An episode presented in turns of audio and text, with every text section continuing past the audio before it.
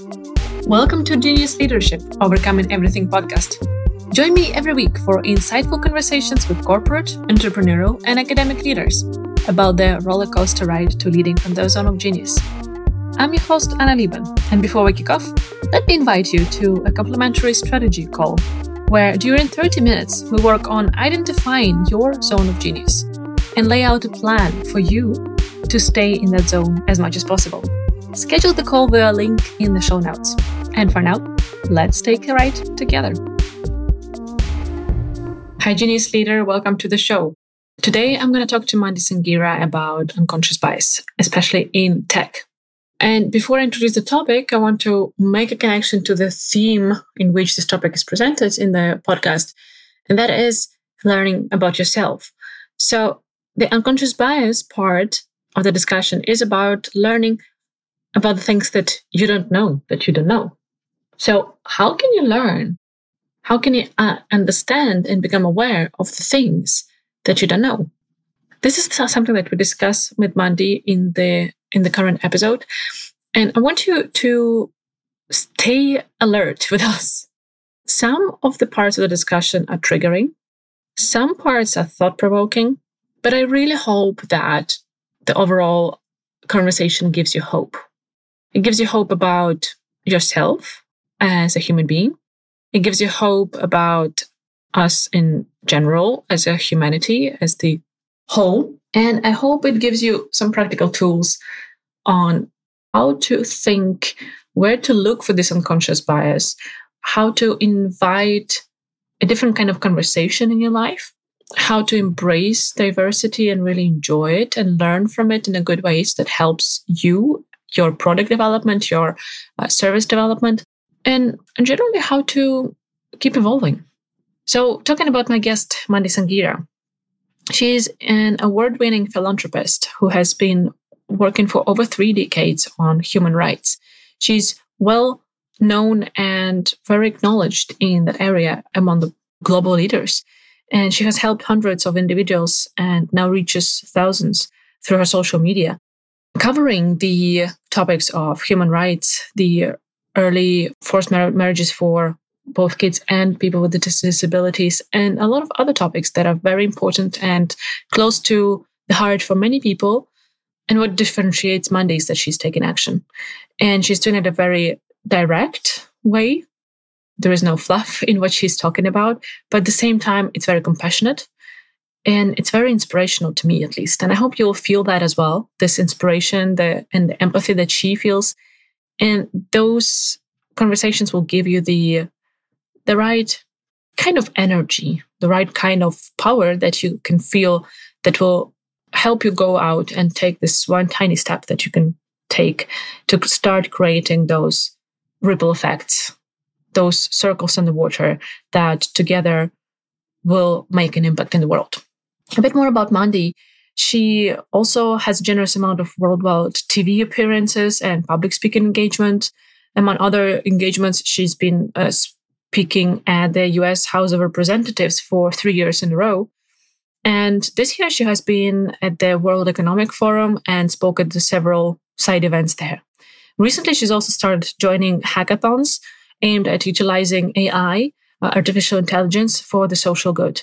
And this is part that we are discussing as well in the, in the conversation you're going to listen to, that we all have this unconscious bias. And now we're, when we're creating some solutions using technology, we are transferring this bias to the solutions. And they are learning, those systems and algorithms are learning based on our biased uh, information. So we're discussing, or Mandy is suggesting how to tackle that issue, how to make sure that we can actually broaden the data set that we are teaching the systems and algorithms so that the algorithms can learn on a richer data set and make better decisions for us in the future. I really like what uh, Mandy said about working for the cause and not for the applause. And I think she's a great example of that. She's very humble and very supportive of others. And she's talking a lot about sending the elevator back. When you have climbed the ladder, make it easier for the others who are coming after you. Don't try to elbow your way and, and stay in that position that, that you have achieved with the hard work you're having. it helps you as well, not only the others, to put those elbows down and actually stretch out the hand to the people who haven't come as far as you. And we discuss in different ways of doing it. And one of them is mentoring. And mentoring, everyone can do. Everyone should be able to mentor someone else because whatever your experience, whatever your, your current position right now is, you can help someone else who is further back in that journey. We also talk about how we all should be allies and we should stop working in silos and create uh, similar solutions to solve the problem. Instead, we should link our arms and, and really look for the solutions that everyone can contribute to without duplication. I want you to pay attention to Mandy's tips about mentoring, as we discussed, sending the elevator down, but also addressing your biases. And that is something that you can start doing already today. I hope you'll get some great questions to think about and to reflect on from this conversation, and I hope you'll enjoy it. And before we start, I just want to give a quick shout out to Nastya, one of the people on my small team, whom I appreciate a lot. She is preparing the show notes for the episodes every week that you read. Maybe that is something that helps you to decide whether to download and to listen to the episode. And she's also preparing a blog post from each conversation that I'm having with my guests. So if you're interested in the written written parts based on these conversations, go to annaliebel.com slash blog and you'll find all those pieces that Nastya is creating based on our conversations. So as always, stay genius and enjoy the conversation. And afterwards, let me know what you think. Hi everyone. It's uh, Sunday afternoon for me or evening for, for my guest Mandy Sanghera, but we're happy to hop on here and do a bit of work. And uh, so thank you for joining us live if you're watching live and joining us now, but also very well welcome if you're joining in replay. I'm very excited for this conversation because we're going to talk about something very important.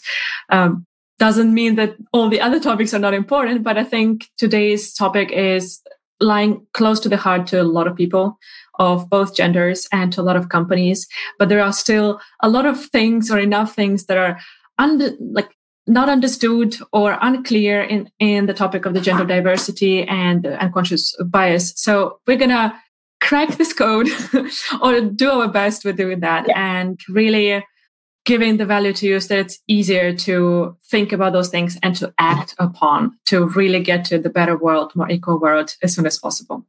So, Mandy, warmest welcome to the Genius Leadership Show. It's the first live we're doing this way, and I'm very happy that you are the guest on the show. I'm really honored to be the first guest, and it's really important to support um, my fellow colleagues. And, and thank you again for having me on. So, really excited. So, thank you. Thank you. So, Mandy, I usually start with a, a, question What is leadership to you, and who is a leader? Okay, to me, leadership is about um, making sure that I lead from the front and I have people coming up behind me because I believe anyone, regardless of where they are in the world, whatever their age, their ethnicity, their gender, they are able to become a leader. And actually, I am somebody who's done so well that actually, because I have smashed the glass ceiling, it's become a floor for others to walk on. But I actually don't take that for granted because I'm very passionate about saying when women get to the top or when we get to the mm-hmm. top, always send the elevator back down because that's a sign of a good leader. And also, one of the things that I'm very well known for is being the woman lifting others off the sticky floor by tackling the social, the economic, and all the barriers that stop especially women, um, getting to the top. So to me, leadership is about leading from the front, and it's some, somewhat different from being a manager because actually I feel anyone can sort of manage, but actually being a leader, inspiring people to grow to their full potential. Um, that is what leadership means to me, leading from the front. Yeah, it's great. And I really love what you're talking about, the sending the elevator back. I'm, I'm a huge believer in that as well. And I'm trying to do my best with that, even early in my business. Um, so I think it, it actually nurtures us and it also teaches us a lot of things. So it's not only about doing this for the others, but it's also about humbling ourselves but yes. and learning and broadening our perspectives in different ways because when we are helping those who are maybe not as far along the way or they are in some situations that are really they bring in their finish, like they, they make them to stand quite some meters behind the finish line or the start line. Yeah. It's important for us to, to look at those people and to see how can we help them and how can we actually help the whole society to avoid that more people are in those situations. So it's great that you are really showing the example. I think it is. And I think, you know, one of the things is when we're looking at women in leadership and we're looking at um, women, especially now, because we've seen the World Economic Forum's report that we've gone back 36 years to pandemic. And I feel like we have to lead from the front and actually look at how do we encourage employers and other people to make sure that we have women and diversity and everyone at the table. So it is really important. So thank you again. Mandy, you said that you cracked that glass ceiling, and we're talking uh, about the an elevator. Uh, Shamala is writing great analogy of sending the elevator back down. Thank you, Shamala. So, talking about the cracking the glass ceiling, what helped you do that? And what have you learned from that process and that journey of yours that you're actually trying to teach the others? It has been a very difficult, long journey because it's over 30 years, 32 years now. And actually, what it is, I think over a decade ago, I managed to be at the right place at the right time. And I think people say, oh, you're really lucky. But actually, I've had to work really, really hard. And there are intersectionalities that people don't realize. Being a woman, being a woman of color, and all those are the labels that you have. And people um, just assume and they have these stereotypes and they have unconscious biases, which they don't always bring to the surface. So I think, like for me, um, I started off campaigning and that's how I started. But actually, over the years, I've managed to work alongside some of the world's biggest organizations, working with the governments in the UK, setting up one of the units, which is the forced marriage unit, working with governments around the world, with the UN and other big organizations, the European Parliament. But that all came by people getting to know you. And it's very hard because when you're competing with so many other people, and also, one of the things that I found really hard, and I will be very honest, is that I had women who were at the top, but they would never give you a seat because they were like holding onto that seat. So if they're on the table with the men in the boardroom, they would not allow another woman to come in. And this, we're talking, you know, 20 years ago, 30 years ago. And that was really difficult for me. And I was thinking, why are you not sort of giving everyone a chance? Why are we not looking at mentoring? And why are you not looking at uh, creating real opportunities? So, one of the things that I made a very conscious decision was that I actually want to be somebody who pulls out a chair for every single woman that turns up. Even if she doesn't believe she brings something to the table, I know she brings something to the table. So, I want to make sure that every woman has an opportunity to have her say. She may not have everything to say at the right time, but you know what? I want to keep bringing her into the boardroom. I want her at that table. So I think that for me, it was a very conscious decision that I made that I wanted to make sure that people were represented from not just gender, but age and ethnicity, whether they were able bodied and disabled, that everyone was able to kind of live their life to their full potential. But it has been difficult, but I've been very lucky that I have met great people that have been mentors and supporters, people like the late Kofi Annan from the UN and a lot of other really high profile people, government ministers and people like that who took a chance on me, who gave me opportunities, gave me opportunities which I probably would never have had to speak at places like UN, the UN Women, speaking, um, you know, at NASA, speaking in Congress, and and I think you know there's been so many people that have been a part of my journey. But I've also would say to you and and and to anyone that's listening, it's really important that we work for the cause and not the applause. That we stay hungry, but we stay humble. And I feel that that has been what I'm about is that actually my work will speak for itself. I've always worked for the cause and not the applause.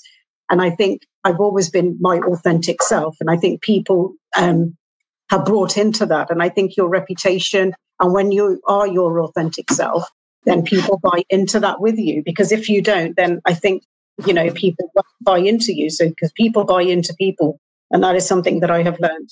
This is brilliant, and I really love a lot of points that you have uh, mentioned now, Mandy. That I just got my notebook to to scribble them down because talking about this idea that, or not the observation that there are not enough uh, collaboration among women uh, on the top. Uh, there is a lot of research showing that that it's it is hard for women to climb up to get past that glass ceiling, and and it is partly why it's still not that common that women support women. Uh, yeah. But at the same time, I see a lot of movement nowadays. I am in different networks where it is about like elevated women, oh elevate God, yeah. women, and so on. And it's beautiful to see those trends, and it's it's very important to to join them. And you don't have to be a woman to support those movements and to yeah. actually move, get them to where they are uh, trying to be.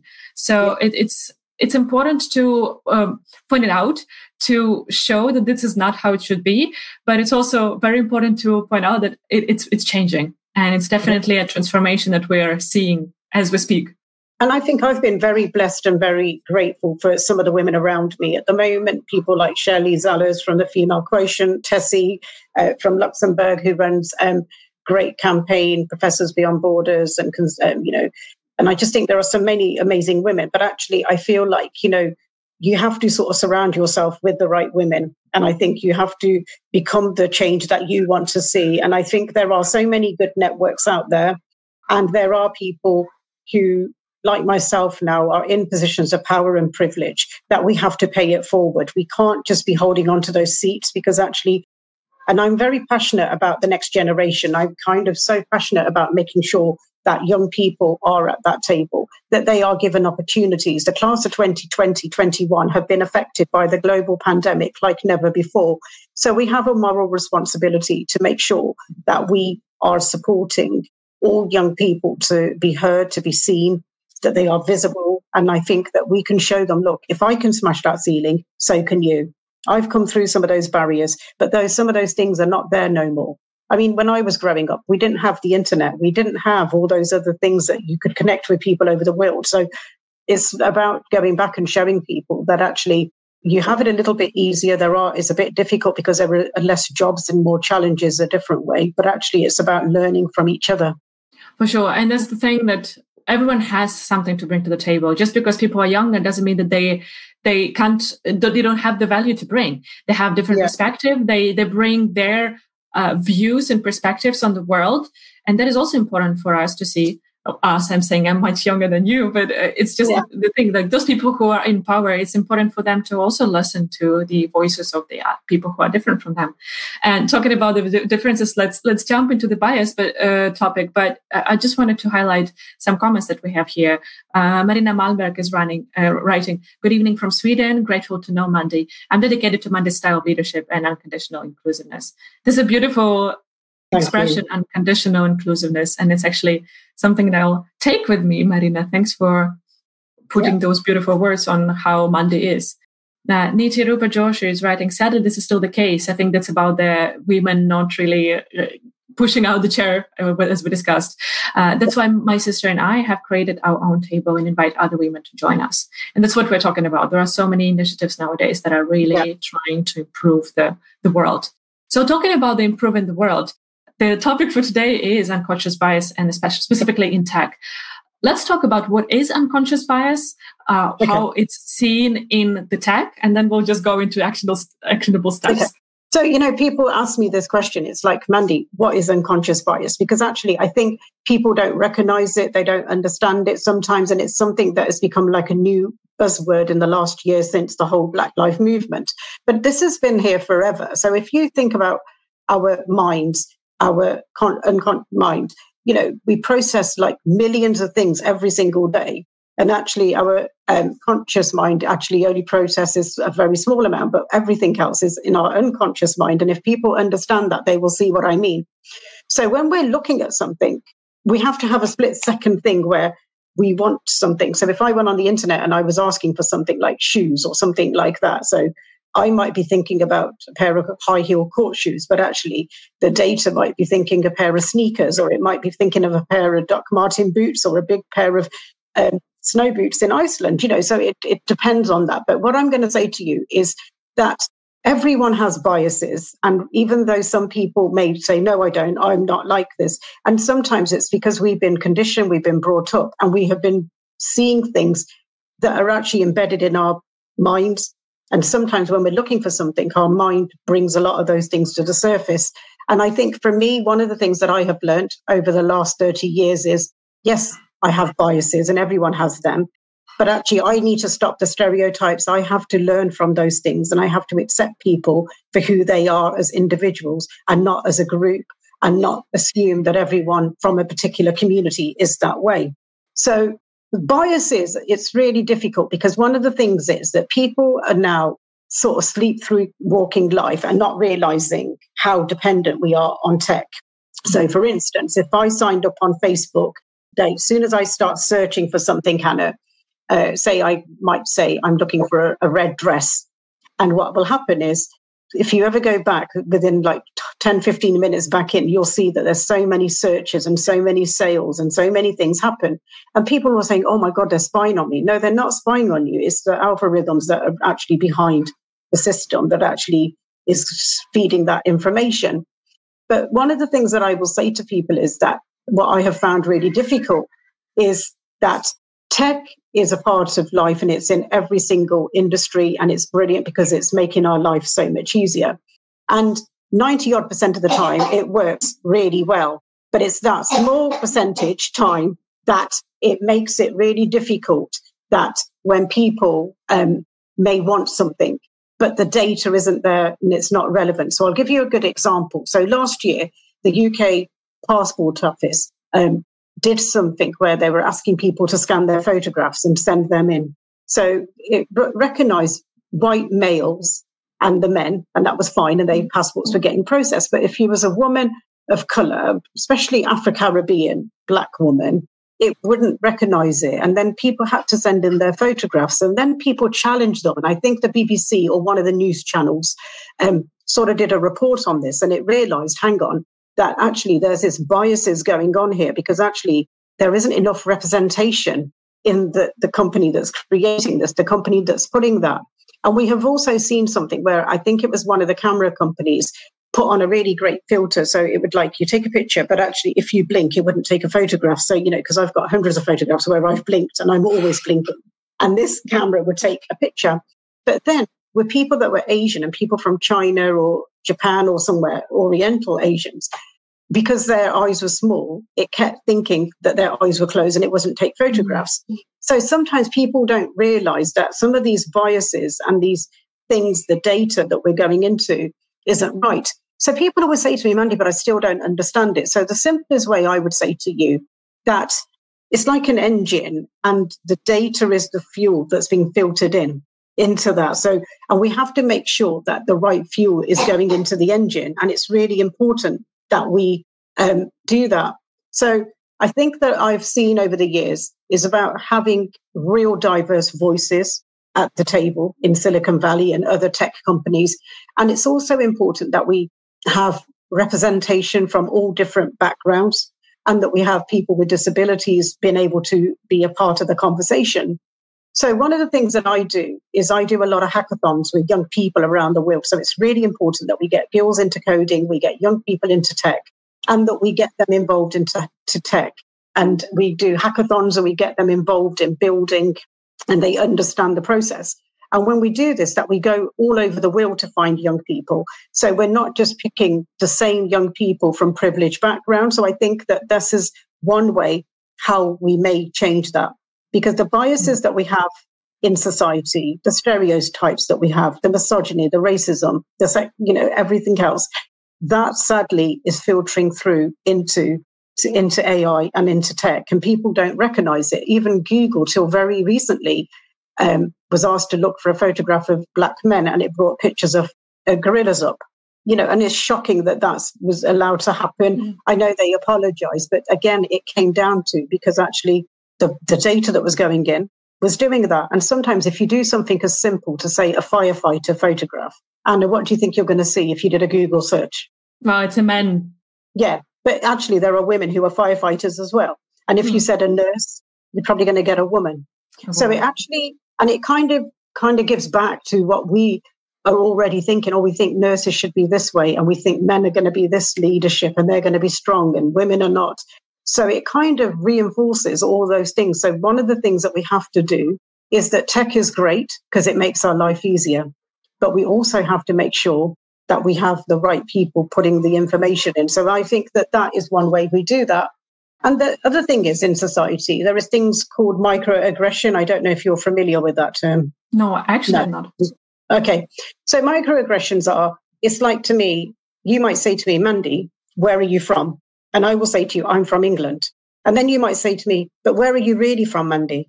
Because in your eyes, I don't look British because British to you is somebody blonde and blue eyes, maybe, or redhead and, you know, green eyes or something, but not a South Asian Indian woman. So, you know, and it's those kind of things, or where people will come in and say to people, God, your hair feels really nice. Like you would not dream of doing that, but people do that to Afro Caribbean people to go and say, and they'll say, but I'm not a racist, I'm not this. And it's that subtle sometimes where we are saying things to people and not thinking about the consequences on people. And again, we stereotype and we just assume and we judge people. And I think, you know, when we're going into leadership, these things are following us into the workplace because people. So if you think about voice recognition, uh, recognition in tech and stuff like that, sometimes they may not understand the accent or the tone, and sometimes those issues are as well. So, um, I mean, one good thing is like I know some companies now are not putting on the gender. They're not asking women. They're not asking you for your name, but they ask for the qualifications. They get you to answer the question. So at least you're being kind of judged on merit Whereas mm. previously, people would look at a CV or a resume, whatever you call it in your country, around the world, because it's always called different things. People will um, pick things that they are kind of in tune with. So you might think, oh, this woman, oh gosh, she, she says she's from Iceland. Oh, great. So I want to meet her. Or I could say, oh, here's a woman from the United States. I've got friends in New York. And so we automatically start thinking and being drawn to things. And it's that biases that they want to stop in employment and stuff like that because we can't assume that every Asian person is going to be the same or every middle aged woman from Sweden is going to be the same as Marina, you know. So we have to make sure that we are really diverse and inclusive and we tackle all of those discriminations. And sometimes people don't even realize they have them. This is the worst thing about it because where somebody will say to me, but I'm not a racist. And it's like, but they'll say to me, oh my God, I didn't realize this. And it's about trying to educate people because this is not about call it, it's about kind of addressing people, trying to educate people, to say to them, look, we can't go around judging people because there are so many intersectionalities. There could be a woman of color. So there could be a woman who's Asian or black, but she's a lesbian and she's got a disability. So she could have all of those. So if she was being discriminated against, she probably doesn't even know which part of this that she's not had the job? Is it because she was disabled, or was it because she was a woman, or was it because the person was homophobic? And it's those sort of things that people are really struggling. And, you know, even in America, when we look at some of the criminal justice system, um, you know, the algorithms are really biased because actually, if they look at it, say a, a young black man was in front of a judge, it's going to say, yes, this person's going to reoffend, but actually there's no truth in that. We can't make those wide, you know, assumptions. And this is where things are really dangerous. And I think we have to sort of do a bit of a global reset. And I think we have to try and address these stereotypes. We have to try and address these by educating people, by raising awareness, and actually showing people that diversity and difference is brilliant. We need it in our organizations because people bring so much to the table. I want to summarize a bit because you know you covered so yeah. many essential essential topics and you, you can definitely see your passion, Mandy. So first yeah. of all, everyone has biases and that's okay. Yeah. That's part of us. It's part of our brain. That's how we function. Otherwise we would not have survived. So it's fine, but it's important to be aware of that and tackle it. And you have given great examples of how to do that. It's really about bringing different voices to the table and discussing together. So I was quite often the kind of outstanding person. I, I'm white and I look like people generally people in the country where I live. So I lived in Sweden for a while and I worked there in an international company, but I was usually the youngest, the only female or one of the few yeah. females at the table, and also the one or the few with international background. And that brought a lot of discussions sometimes because I would be like saying, but guys, there is this item. Have you thought about this perspective and so on? And sometimes people would just kind of push that away. Uh, and it was not only about the things that I, as a woman, think about, but it was also about my international background. Some I maybe knew some things that they'd never thought about because of living in a different country, like the change in time zones, for example. When I was working with the cars and an infotainment system, and we were discussing the system how to automatically change the the time in the car when you go over to the daylight saving. And I said, not everyone in the world has it. And the Swedes couldn't get it. Like, what do you mean not yeah. everyone has it? And then we go to Wikipedia. I open the list of the countries who don't do it. And it's a long list to say the least. Yeah. So it's very important to bring those different voices and really give them the space and the stage. And that's what you're yeah. talking about so much, how you actually do that. And I think, you know, one of the things is because I very passionate about learning from other people because when you think you know everything, then you're in the wrong room. Yeah, because you really are. And and when you think you're the loudest voice and the right voice in the room, then you're definitely the wrong person in that room. Because actually we're always learning. I'm learning things all the time.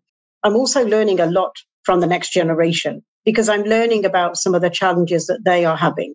And you know, they might be growing up behind a computer and they've grown up a different generation, but it's really difficult because they are lacking some of the social skills that you and I may have had. They struggle to have face to face relationships with people sometimes. And I have to try and educate like nieces and nephews and friends' children to say, look, some of those relationships online are not always um, the best. And you've got to be really careful. So when you're putting things out on Snapchat or these things and you think, oh, well, it's out there, it's now been deleted. But you're putting things out to the cloud and people don't realize their safety. They don't realize the consequences of what they put out there. Because I always say to people, would you really share that in public in real life? And they'll be like, no, I wouldn't never do that. No way. So I say, why would you do it online? And I think people don't think about some of those things. People say a lot of things online, which they may not do face to face. So it is about trying to educate people and older people, people my age group, to learn from, to say, no, we can't do this. And I think it's really important. And, and again, when we come back to leadership and we come back to getting women into the workplace, um, you know, because to me, um, I've seen women my age group who probably want to change careers and they want to get into tech or they want to get into IT or something. And they have now been facing ageism. So whereas a young person struggling to get into into a company, whereas a woman who might think, actually, do you know what? I've been a nurse. I don't want to do this. I now want to go in and do something in tech because I love it. And she's not been given that opportunity. And it's really important that we um, address these issues globally and try to upskill people because we have to look at the person will bring a lot of life experience. They will bring knowledge. They will have real life experience from work. They will be able to tell us about society. So i think that you know as employers or anyone in leadership that we are open minded and that we are able to bring people to the table and celebrate difference. For sure. And I wanted to actually give an example of one of my previous employers, what they've done with like, bringing light to the unconscious bias. Uh, the idea is that when you don't know that something exists, it, it's difficult for you to think about being that. And that is about the professions. You mentioned the firefighters. If you Google that for the pictures, then you'll get mostly the male firefighters pictures. And the same about the nurse, that it will be mainly women. And they have realized that and they actually have built an add-on for the like a, an extension for the browser and yeah. that one would filter so if you look for some profession it would actually give you 50 50% of yeah. uh, based on gender uh, of pictures as a result and for them there was a very important part to show the youth the people who are still in the high school or the university that hey there are women in leadership positions. There are yeah. female firefighters. Hey, if you want to be a nurse and you're a guy, it's fine. Here you go, the pictures of others who exist. Yeah. They exist yeah. and you can be that. So this is one of the examples of how to fight the unconscious bias. Try to look for the exceptions from what you think is norm. Yeah. Look for those examples and use the technology, use Google because there are so many answers there and there is so, many, so much oh data. God. So look for that. Like, okay, does this exist? And, yeah. and I think, yeah, sorry. And I think, you know, you just made a really valid point about like Google and about images, but actually you could take it even further. There are so many other things that you can do. So, like with young people, because they need to start creating the content. Sorry, I'll let you carry on there because, like, the content that you're kind of creating. So, like, you knew about time, and like you said, you knew different things. So, your knowledge was really, um, you know, key to this organization with the cars. Mm. And I think like we should not brush people off. And this is the thing where I think we're very quick to sort of like write people off and not give them an opportunity because we just think they don't fit into our organization. Sorry. No, no, no. Go carry on, please. Yeah. So, I mean, I was just going to, because one of the things that I have also seen that really um, has been quite difficult for other people to sort of women have been paid 23.4% less than men previously. So this is before the pandemic. So that's got worse. We have seen women juggling multiple roles during the pandemic right now. So where women have become teachers, and I know you've got young family, and then you're caring for young people, you trying to manage your career, your job. And some people have been able to work from home, but actually globally, it's been really difficult. And a lot of women that were self employed that had their own businesses now have lost their businesses and they don't have the capital to rebuild again and to do that again. So it's really difficult. So I think that when we look at this, these women who were once in leaderships for their own companies that had all these skills, that were willing to take risk and were able to do this thing, that actually organizations look to give these women opportunities. And again, like, so all these algorithms and everything else that we're putting out there that we kind of tackle some of the sexism and the misogyny that is already out there to say, well, hang on, women can be leaders, women can run their own companies, women can be millionaires, women can be this. And it's about changing mindsets.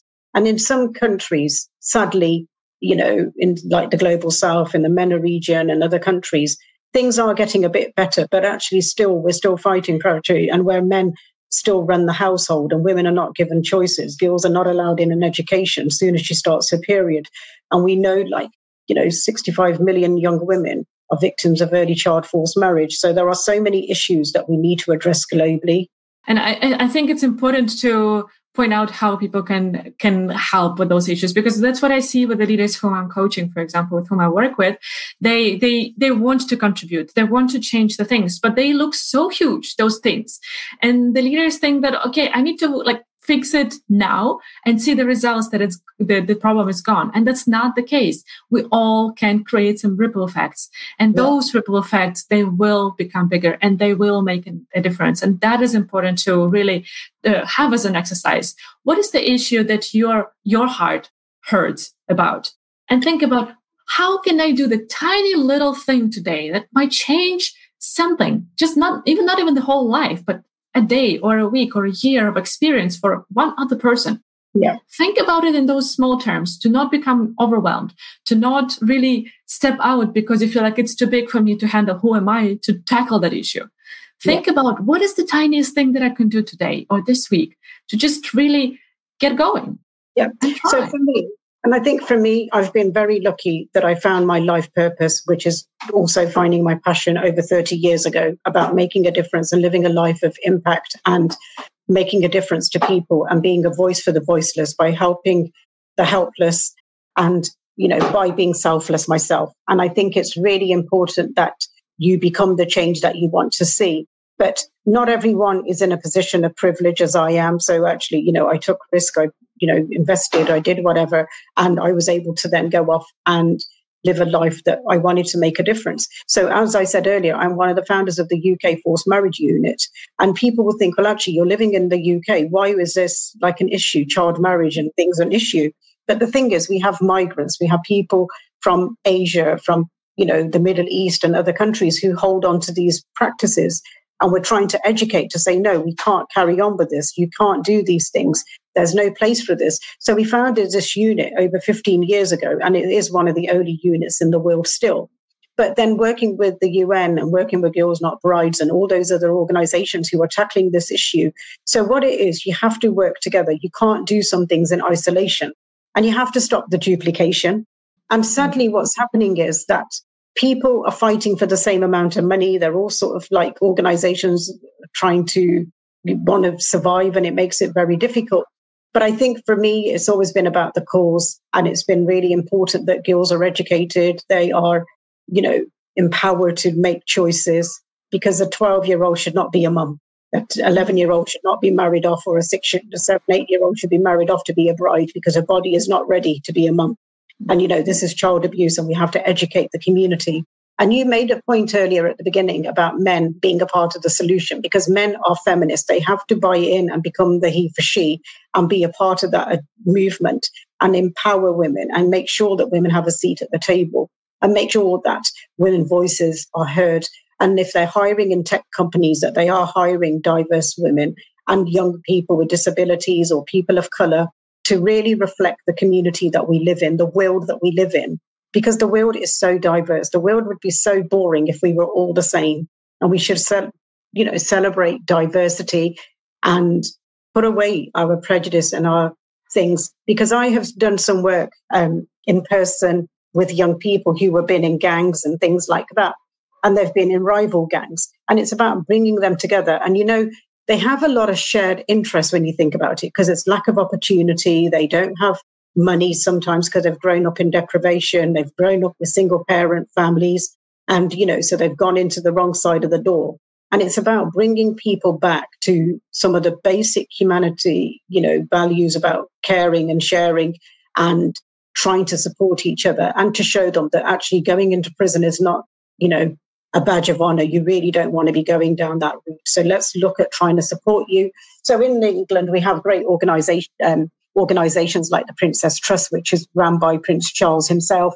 And then we have the Duke of Edinburgh Award as well, which late Prince Philip ran. But the Prince's Trust is amazing. So they recognize that academia is not for everyone. So what they do is help young people learn life skills. They can help them to set up their own businesses. They give them free loans and things. And I think it's about those sort of organizations where you and I can mentor and empower young people and give people real opportunities. So, like recently, we did um, some hackathons, and I did one in New York in CUNY, the university, and also um, with teens in AI with Elena. We went into 25 countries. Some of the countries were like Syria, Palestine, and Ethiopia, into Kuwait, and countries where you would not expect young people to be coding, and especially young girls. So I think that, you know, we have to be the change we want to see. We have to make sure that young people are given real opportunities and given the opportunities to try these things. So, like even in India and Pakistan, the young people were running the hackathons themselves. They were learning leadership skills, they were learning about coding, they were learning about pitching their ideas, looking at finance. And these are the kind of skills that we want to teach young people. Because sometimes when you think about some of the things that you learned at school, really how useful were some of those things that we learned at school? I mean, in England, you know, when you think about some of the things that you've been taught and you're thinking, how useful was that in my life, really? Because actually, you know, I've never used any of this in my real life. And I think, you know, the education system around the world needs to be looked at. And that's the same thing that comes back into the data. We put in repetitive the same thing and then we want different results. But that's madness, like Einstein said. So it's really important that we look at diversity, look at inclusion, and that we are aware of our biases and our stereotypes that we can hold and that we are able to address them and challenge ourselves as well. And sometimes, um, you know, we do things not even in a bad way. And sometimes we just want to be kind and we might do something. So we might see an older person or we might see somebody with a disability and we want to help them and think, oh, it's because it's our instinct to do something. But actually, they might feel very promoted independent to be able to cross the road on their own. They don't need me to help them because they do it every day themselves without me.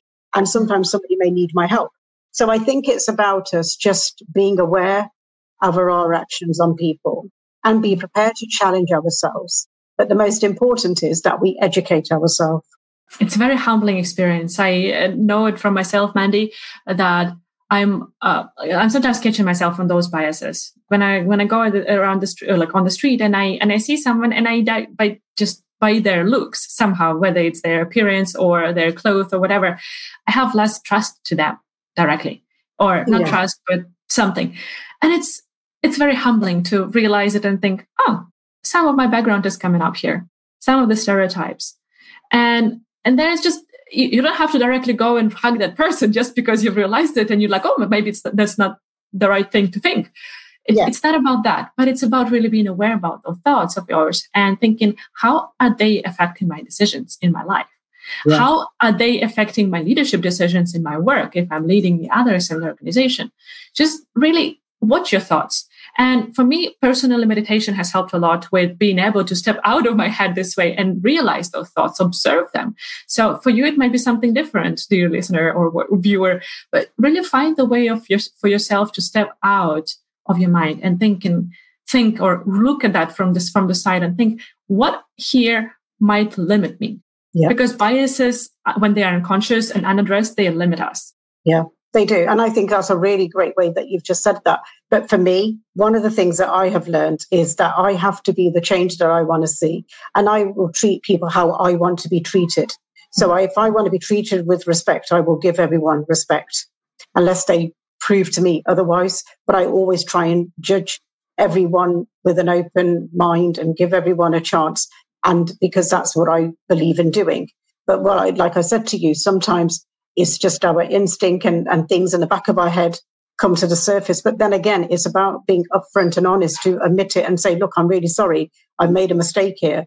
And actually, you know, you are only human and we can address these issues. So, like for me right now, trying to educate young people about certain things, I don't understand some of the things that they're facing. I don't always understand some of the challenges that they are facing. And and the other thing is when people are going through mental health or something like that, that affects one in four people. And we're saying to somebody, snap out of it, you'll be fine. You know, what, what's wrong with you? You know, I've done this and I've gone through worse. You don't know because not everyone is as resilient as you. And I think it comes back to the basic human values that we hold across the world about showing empathy and showing compassion, treating people with respect. Because those values, wherever you are in the world, are the same. And if we bring those to the surface and that we don't judge people based on the skin color or their gender or their age or their able bodied or their, you know, their gender, we need to really call people out and address those. And I think one of the things that I have seen is people will do things and they follow people, even though they know it's wrong in a culture, in an organization.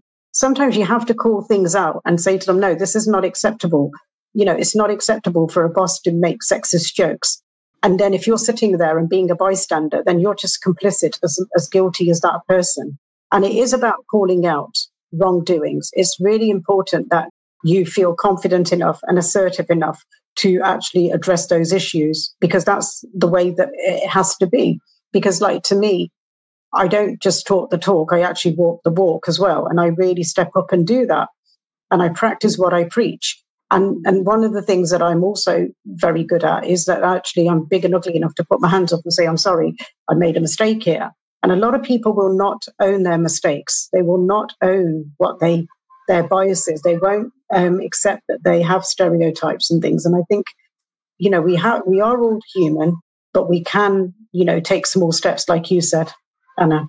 Yeah, Mandy, I, I think it's very important to highlight how uh, people can step up and and talk about the things that are not okay around because it takes bravery.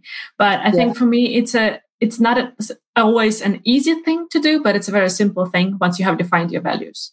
This yeah. is something that I do with a lot of my clients, really going through the values. And it's not some kind of fluffy words that they just do for the sake of doing them with me and then we go on. No, really nail it down to what is super meaningful to them. And then yeah. we also make sure that they get into habit of thinking about those words daily on many times per day because yeah. this is the way how you can actually start acting when you feel like you're out of alignment because you're watching your boss making some inappropriate comments and you're just standing there and thinking, should I comment or not? Think about your words. Is just standing here, keeping silent worth that to feel like I'm not aligned with the ultimate best version of how I want to be as a human being? And it will not happen from the day one. It's, it's a process. It's a learning process. But as long as, as though you, as you're reflecting on those things, you get re- yourself reminded uh, by yourself you re- re- you reflect on those things in the evening when journaling and thinking about your day summarizing it it gets into the habit and you, you create some new path in your brain to think about yeah there is another way of doing this i can yeah. actually step up here and it's not yeah. the whole world even if yeah. this manager is uh, is this boss is my manager and they have a say in my career my career can go better off if i stand for my values you do. And I think, you know, like me and you, we follow our passion and we're following our life purpose of finding our why and we found what we're about and want to make a difference in the world. And we have to lead from the front. Like I said to you, when you asked me the question, what is leadership? It is about leading from the front. So if I was being a hypocrite and actually not practicing what I was saying to you, so I was in an office with you as a senior manager, but our chief exec was making inappropriate comments to you. And then I'm out here being a feminist and I'm saying this, but I wasn't practicing that. And then you, as one of the new young people in the company, will be thinking, hang on, she's not really feminist. She's really not a she for she because actually she's allowing me to be harassed and be abused in the workplace and she is not doing anything about it. So I think, like you said, we have a responsibility because companies have laws, companies have policies and procedures everywhere in the world.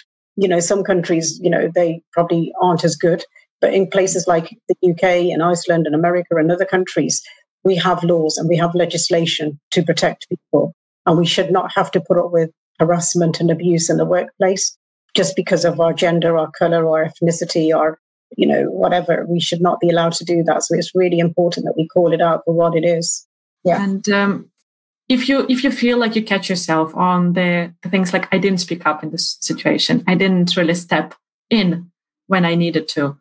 Uh, don't beat yourself up and don't think that you're you're just the bad human and it's going to be forever. It's a process. And we all have our bad days. We all have our moments when we are too occupied with ourselves, for example, or something is going on in our private life and we just don't have enough capacity to pay attention to the what's going on around us or don't have yeah. enough energy to step up. It's all good. But think about it, reflect, take your learnings from that and also talk about that that's what I see as well from my clients that they talk a lot about how it's, how good it is to come to someone who is completely independent, who doesn't have a say in their salary uh, or career path or whatever, or who they don't sleep with, and just discuss the things and discuss the concerns because that really like speaking up or speaking out about those thoughts that you have like oh here i was not i was out of alignment with my values in this situation yeah. and just just being able to talk through that and starting creating this other alternative scenario how we could behave in next time it happens and we are observant and we want to actually step in. So it, it's very powerful to f- find maybe some uh, some friend of yours some colleague someone outside of uh, of, of those closest environments of, for yeah. you. Um, whether it's a paid coach or or, or is someone really like or even just discussion at the dinner table but talk about those things. It's so yeah. important. And i think you made a really really valid point. It's about um, allyship. So you don't have to be a woman of color to be an ally. You and I don't need to be lesbians to be allies to the LGBTQI community. I don't don't need to have a disability to be an ally to stand up for people with disability to promote their rights. So I think anyone can be an ally for anyone who is a marginalized group or a person, uh, you know, that is being excluded based on something that you know doesn't seem the norm. And i think that it, we all have a role to play and we can all be allies. And even if it's hard for us to do when you do it and you'd be surprised there'll be other people who would be willing to support you. And being brave and taking this first step can be a huge example for the others. I, i've had it as a person on the receiving side and also as an observer of those situations. When someone steps up takes this first step and then others just as you said they join because they didn't have enough bravery to do the first step. But yeah. they, they they were thoughtful about that. They have been spending their energy on thinking about this issue but they just didn't have this enough push to take this first step. But then they saw yeah. you taking that first step and suddenly you're not alone standing there and speaking up but you're 10 people. Yeah. So it's so uplifting to be this first person just as you said. That's that's what leadership is about walking the talk and being in the front right? But that's yeah. the thing if you're leading from your heart, you you'll never be alone. You're not going to be walking alone. You'll never. always have people behind you and alongside with you, and you're going to be able to do more together. Yep, hundred percent, hundred percent. I want to uh, give a, another reflection that I came that came to my mind before we start wrapping up. Uh, it's coming from my experience with uh, I, I, used to or I organized some exchange program for Ukrainian youth. I'm originally from Ukraine. Uh, when I was still in Sweden, they uh, we got a small group of uh, journalists and activists coming to uh, Sweden for a week full of uh, education about the gender equality because we wanted them to start highlighting gender issues and equality issues in the right way in the media in Ukraine.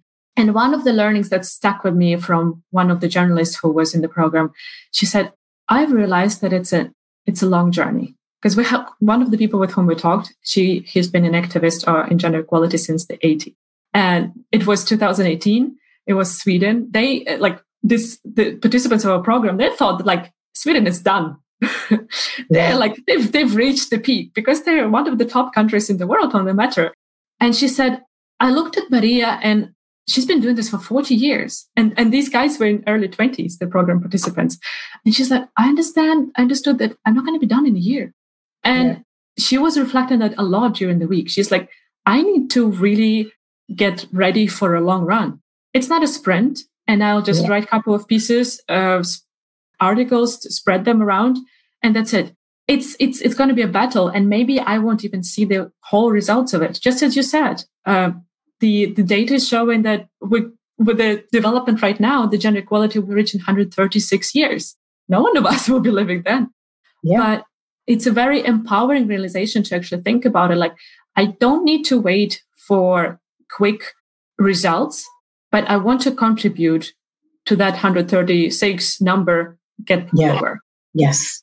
And that's what we all can do, a little bit, a little bit for it. It's like the climate change. People are saying, but what am I going to do? But if you take small actions by like to me, I became vegan over 18 months ago, so my carbon footprint. But actually, I traveled a lot. But then I realized, hang on, I can use trains. Why am I getting flights from Washington to New York when I can do a, an Amtrak? So there are conscious decisions that you do, and you don't buy as much. And I think the pandemic has shown me more than ever that I don't need as much. Mm-hmm. And I think it's made people think in a very different way. And it's all those little steps that you can do instead of running water all the time and you're just running a tap when you're brushing your teeth and things like that. You know, we all can do our little bit for climate. And if we did the same for gender equality by giving a woman a seat at the table, by upskilling a woman, giving her opportunities, by mentoring a woman, by funding and supporting a woman's initiative and her, her business, by giving her a chance and believing in her, is the only way that we're going to make that change. And like you said, it's those little steps because we, like you, we will not be here to see it in 136 years. But however, I'd like to be a part of the solution. I would like to say that actually I did my little bit to try and make that difference. Yeah. And dear uh, listeners and viewers, here here you go. Just uh, just now, Mandy gave you at least five different ways how you can support and do your little bit to support and to to make it quicker with the reaching the gender equality. Uh, I want to quickly name the uh, uh, the comments that we have here. Marina wrote, yeah. now it's covering our faces, but one of the greatest greatest stereotypes of our time is a situation of dependent expert spouses and repatriates. Women yeah. who were not allowed to work by national laws of Asian, African, and Latin American countries are forced into lifelong dependency, which for many lasts in the EU, UK, and the US being labeled luxury class, women, intercultural talents end up alienated socially and professionally. Even in COVID, there is no support nor solution. And I, I can just agree with that. I, I had a friend who, who came to her um, Swedish spouse from Ukraine, and she was not allowed to work for one and a half years while waiting for her uh, permit, which was ridiculous because she was highly educated, uh, economist and she was really willing to to work and she was she's super ambitious woman but she was just sitting home and she she was going nuts and, and that's not a healthy situation and it's a lose for the country as well because they're losing the huge like, tapping into huge potential and yeah. it's, it's good to, to, highlight that maria marina that it's still happening and it's yeah. not only the uh, less developed countries that are going through that. We have it in the most civilized and the most gender equal. Well, even even UK, also. even the UK, because we have no recourse to public funds and things like that. People fall into that trap where they come on a spouse visa or they've come here through a different system and aren't able to work. And like you said, they're overly qualified. And we need to be using people, and it's really important to do that. So here's another comment. Shamala wrote, the situation you describe, Anna, well, I have been on the receiving side. And I think that related to me seeing someone on the street and having less trust. So uh, how I am tackling my own uh, biases, unconscious biases. Uh, but have responded with kindness instead. I try to put myself into other person's shoes. And Shamala, this is a very powerful thing to do, to put yourself in the other people's shoes. And you, by no means can you ever completely understand what they go through, but I keep repeating my favorite mantra that we all do the best we can with what we have. Yeah. And whenever we meet something that we just can't agree to, we can remind ourselves this and then think, how can I actually help this person uh, yeah. do better and have more so that their what they have is becoming richer and then they can do better with that. Exactly. And we have to be the change that we want to see. And I think you know, we're in the decade for action to achieve the UN Sustainable Development Goals for 2030, and we have to really work in partnership. My battery's about to die, sorry. Um, and, you know, it's really important that we um, address those issues globally to try and do that. And here, Marina is responding that Sweden has huge biases and problems with gender equality. It doesn't exist for foreigners. Malmo has uh, uh, 11% of unemployment and women with a master degree from abroad on average look for the first permanent employment for 14 years. Uh, and the, Marina is saying that I was very lucky. And I'm uh, absolutely aware of that, that I yeah. have had an easy path for sure. And I'm uh, forever grateful for that. And I never take it for granted. And I try to change the situation and use this luck of mine or whatever you call it uh, to, to really send the elevator down, uh, just as yeah. Mandy said in the beginning. Uh, Mandy, I would like to quickly wrap up with three questions. First one is uh, three pieces of advice, and it can be about anything, whether it's related to the topic, summarizing what we've discussed, or anything else to our listeners and viewers. Okay. So, to me, if you're in a position to mentor somebody, please do that. It's really important that we pay it forward. And if you, like me, have made it to the top, please send the elevator back down. And also, you know what? We all have biases, but be aware of them and be prepared to challenge yourself and, you know, call yourself out on things because if it's not right, it's not right. Don't just turn a blind eye to it. It's really important that you step up and address those biases that you have. Yes, thank you so much. And uh, one practical, actionable step that our genius leaders tuning in can take already today after viewing or listening? Okay. I would say to you, look, that, you know, we're in the middle of a, a, pandemic, but look at it as an opportunity. Don't look at it as a negative because actually there are great things that are happening. Please feel free to follow me on LinkedIn because there's a lot of free events that are happening all the time. To me, I think that, you know, the pandemic has made the world even smaller by doing things on Zoom and all these other platforms. We are being able to bring people together, have conversations, unite the world. And it's really important that we continue to do that. And also, um, you know, if you're in a position to help somebody, please do that. It's really important. So that would be my practical advice to people. So see the beauty in in the tough situation that we're going through, and also yeah, find someone who you can mentor. Every single person of us can mentor someone, whether it's a youth, whether it's someone yeah. in our workplace or whatever in our community. So look for that person today and reach out to them and say, "Hey, what kind of support can I give to you?" Yeah, exactly, hundred percent.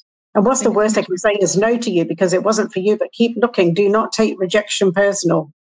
Yes, this is something that I also have to coach my, my clients around. Like if if if you get a no, it's never about you. It's mostly about the person, whether they have no, no resources or, uh, or, it's not a good match or whatever. So never take it personally, and uh, no is just learning for you as well. Yeah. Exactly. So Mandy, if people want to get more of of you, get in contact with you. Your dimensions, your LinkedIn. To, is this the yeah, best way? On LinkedIn and Twitter is the best way to do that, and I will follow up and. Um, you know, I'm always doing events and I really want people to join us. I'm doing um, a European regional dinner, which is um, with female quotient, and it's brilliant. We're bringing women from together around the world together, and we're doing the European dinner. So we're getting people um, coming together. People are bringing their 10 friends, and we're, you know, trying to bring the world together to address all those issues around leadership, about equality. And it's a great conversation. And I feel like if people want to join, please follow us and be a part of that movement as well. There are so many great things that are going on because um, mm-hmm. next week I'm also doing something in the finance sector around, and they're doing a virtual job fair for people as well, um, the PowerToFly. And there are some great things that are happening. So I think that, you know what, if you're not sure where you want to go in your life and a career, you know, have a conversation with somebody else in the industry that they are. So, for instance, if I wanted to go into tech, I would look out for my friends who are in the tech industry and say, well, what's it really like? Is it, you know, for somebody who wants to change their career, how much data and stuff do I need to learn? I mean, I'm the worst on Excel and stuff like that, honestly. So, you know, but actually, I got into tech around tackling the biases. I got into making sure that the right information was going into into our AI, into our tech, and into our algorithm. So, you know what? There's always a role. And it's about being innovative and creative, moving with the times. What worked 30 years ago doesn't work today. What worked 20 years ago doesn't work. What worked 10 years ago doesn't work. And what happened 10 months ago doesn't happen now because we're in a very different world altogether. So I think keep evolving, keep moving forward and, you know, learn from the past, but actually always look forward and always treat everyone the way that you want to be treated is my advice to everyone. And thank you again, Anna. It's been great to be your first guest on your um, podcast as well. So thank you. And um, I'll connect you to some people that I think you really need to interview So mm-hmm. yeah. Okay. Yeah. Absolutely. I will. I'll be happy to get the tips of you. I see yeah. some uh, uh, thanks as well here in the comments. Marina is uh, writing. I'm very grateful for this conversation, meeting two passionate, supportive female leaders, and thank you for sending the elevators down. We'll all need to do it. Youth is our hope for a brighter future. And Shamala is writing. Thanks, Anna, Anna and Mandy. A great conversation, thought provoking. Uh, I'm very grateful to you, Mandy, for finding time. I know how busy you are with all the no, beautiful you. events that you're running or uh, joining uh, as the guest. And uh, thank you, everyone, for joining and uh, finding some time in in your day uh, because I know that we're all busy. So I appreciate you. Thank you for joining us for this episode of Genius Leadership. If you enjoyed the conversation, hit the subscribe button to not miss an episode. And to help more people become even better leaders, rate and review our podcast and share it with your communities. Remember, I'm always here for you, and I'm happy to connect with you on LinkedIn or via email or hop on a strategy call. Genius Leadership is an honest conversation about leading yourself and others. And it's my honor to be your guide in overcoming everything.